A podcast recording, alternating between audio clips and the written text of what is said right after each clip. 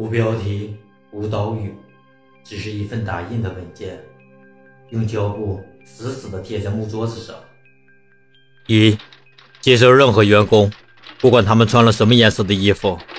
虽然动物园只提供蓝色工作服，但如果有人穿同款式的黑色、红色工作服出现，请把对方一视同仁，作为员工对待。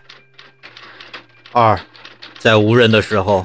办公室门外出现孩子的哭声和笑声都是正常现象，无视，假装没有听见，切忌表现出不安或者烦躁。三，不允许员工把宠物带来动物园，如果有人执意违反，不必罚款，只需要求对方后果自负。四，每三天检查一次狮子园区的白狮子数量，并把白狮子数量变化频率记录下来，存放到电脑文件夹他的表格里。不要追究它是什么，不要给文件重命名，不要和别人讨论这个文件夹，包括家人。五，每张地图上必须存在可以按虚线撕下来的部分。地图需要特定的厂商生产，厂商联系方式在文件夹的 Word 文档里。办公室需要常备至少三张地图，供随时使用。六，不管大型园区的保安辞职频率多高，要求福利多离谱。善待他们，尽可能的满足他们的要求。他们不是在无理取闹，但最好不要深究他们如此要求的原因。七，检查员工工作时，如果看见员工捕捉逃走的兔子、捡回干枯的水母，或者被白狮子咬死的兔子，是正常现象，不必指责或追问。但是请检查他们的确妥善处理完毕。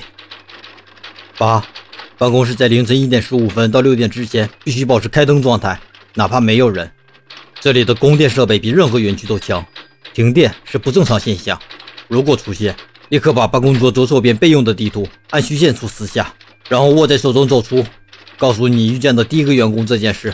不管对方穿什么颜色衣服，正准备去做什么事，要求对方去帮你处理停电，他不会拒绝你的。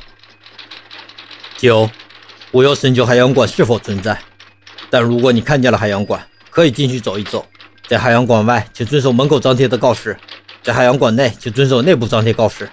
如告示有矛盾处，根据你看见告示时身体所处位置决定尊重哪一条。十，办公室的沙发上只摆放猿猴玩具和白狮子玩具。出现山羊、兔子、大象玩具时，今天没有在室内办公的必要。离开，直到监控室员工通知你多余的玩具消失为止。十一，可以午睡。但如果决定上夜班，不管用什么方式打起精神，不要打盹。如不确保自己的精神状态，不要上夜班。十二，监控器偶尔会损坏，判断是否正常损坏，请检查摄像头上是否有动物毛发。如果有，一个月内不要修复监控器。有需要的话，可以自行准备微型摄像头代替。告知情况后，财务部会对摄像头费用进行报销。十三，垃圾桶出现干枯的水母是正常现象。清洁工来丢垃圾时，提醒一声就好。十四，如果违背以上任意一条，假装什么也没有发生，在办公室度过十三个小时，就算请点外卖，并联系员工给你送进来。不要离开办公室，不要正视外卖员和员工，不要看镜子，时刻提醒自己，人类只有两只眼睛，而且只有两只眼睛。十五，时刻记住，人类的生命安全比动物的更重要，必要时牺牲任何动物。不要心软。你不知道他们是不是动物。